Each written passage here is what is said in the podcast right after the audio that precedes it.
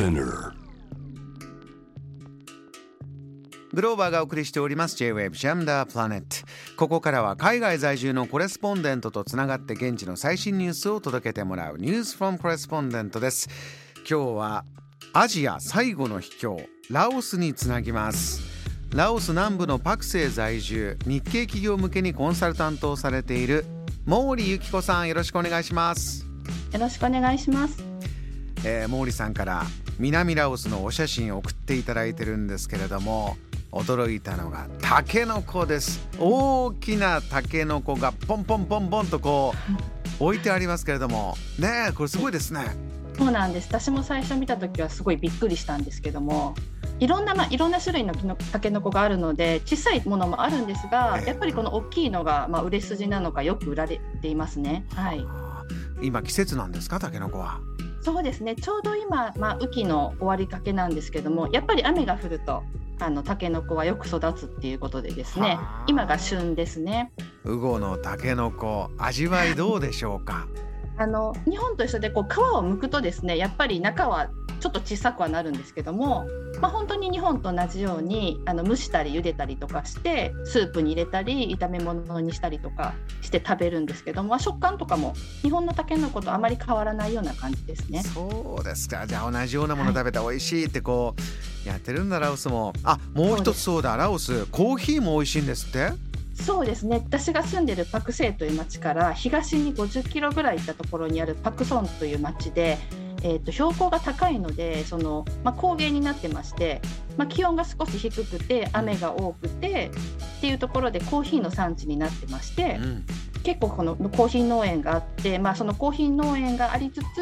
その自分のところでコーヒーを作って焙煎して出してるカフェとかもですね結構たくさんあって。本当美味しいフレッシュなコーヒーを飲んだり、まあ、買って帰ったりすることができる、まあ、観光地になっていますね。このお写真で送っていただいたようなこんなロケーションでコーヒー飲んだら美味しいでしょうねそうですね私だからもう週末、まあ、50キロぐらいなんで結構週末にちょっと行ってコーヒー飲んでコーヒー買って、まあ、野菜買って帰るみたいなことを結構よくしますね。はい、いい時間ですね。はい。そうですか。そんなラオスからでは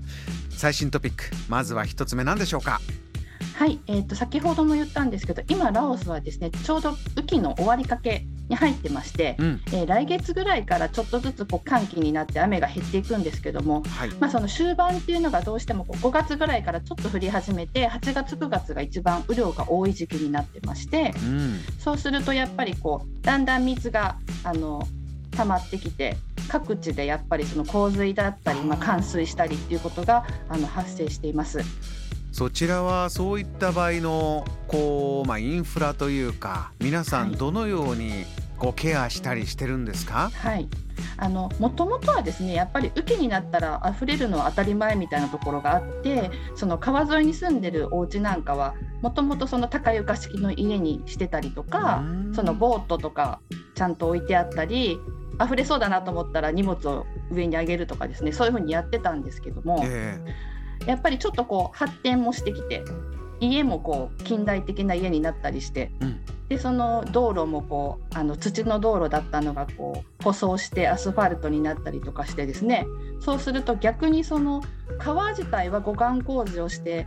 溢れないような対策を結構し始めてはいるんですけどええ。逆に街中の方がその土だと水を吸収してくれるんですけど、うん。どうしてもその舗装しちゃうと排水が間に合わないっていうことで排水溝もあるんですけど短時間でたくさん降ってしまうと追いつかなくて街中の道路が冠水するっていうようなことが結構多くなってきてるんですね。そうなんですね都市化していくことの、まあ、一つのデメリットなのかもしれませんね。そうですね。うん毛利さんはこのパクセイにお住まいですけれども、はい何かこう準備とか、えーご自宅の方はどうなんですか？はい、私はあの2015年から住み始めて、まあ、7年ぐらいなんですがその間に2回2年ですね結構大きな洪水がありまして、えでまあ、私の家自体は少し高いところになあるので家は大丈夫なんですけど、うんこう家から街中の方に行く途中の道が、まあ、水が冠水しちゃってちょっと行けなくなっちゃったり、うんまあ、街中にあるこう外国人が住むようなあのホテルとかの周りがちょっと冠水しちゃって。まあ、現地の人はまあ膝ぐらいだったらバシャバシャ入って歩い歩いちゃうけど、ええ、まあ、やっぱり外国人とかだと衛生面とかもありますし、うん、なかなかこう移動が大変だなっていうようなことがありましたね。えー、ラオスの今雨季の後半の状況、はい、では、えー、もう一つトピックを教えてください。はいえっと、前回ですね出演させていただいた時にちょっとお話ししたんですがラオスはあの5月の初めからすでにこう開国してまして観光客が、ね。うん、はい、来れるようになってるんですけども、まあ、そこから本当に徐々に観光客が戻ってきてて、はい、でこれもまあ前少しお話ししたんですけどそのドルが高くて、うん、ラオスの通貨である切符が安いっていうことで、まあ、外国人からすると逆にまあ安く旅行ができるっていうメリットもあったりして。うんでまあ、特にですね隣国がタイということで、はい、タイからの観光客がもともと多いのは多いんですが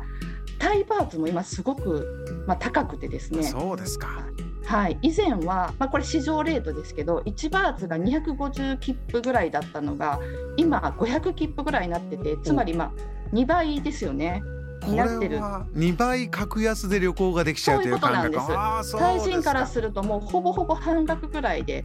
旅行ができちゃうっていうことでそのツアーだったりあと陸路で来れるのでタイナンバーの車でこうご家族とかグループで旅行に来てる人とかが先ほどお話ししたパクソンとかそういう観光地で本当にすごくよく見かけるようになってきました。そうなんですね、まあ、活気が戻ってきて嬉しいという状況もありますか、はい、どんな感覚です？そうですね。その観光業の人からするとやっぱり長い間、うん、あの仕事ができなかったのででさらにタイ人が来てくれてでタイバーツでもし払ってくれたりすればとてもまあいいことではあるのはあるんですけど、ええ、まあ、今後も、まあ、もうちょっと欧米人の方とか少しずつ増えてますけど、まあ、これからそっちの方も増えてきたりとかすればだんだん賑やかになってきてこう閉めてたお店とかホテルもこう再開し始めたので、まあ、それは本当良かったなっていうふうに思ってます。一つまた次のフェーズへの兆しが感じられているという、はい、そういったお話です。わ、ね、かりました、はい、えー、森さんお忙しい中今夜もお話ありがとうございました。ありがとうございました。今夜はラオス在住の毛利由紀子さんからお話を伺いました。JAM The Planet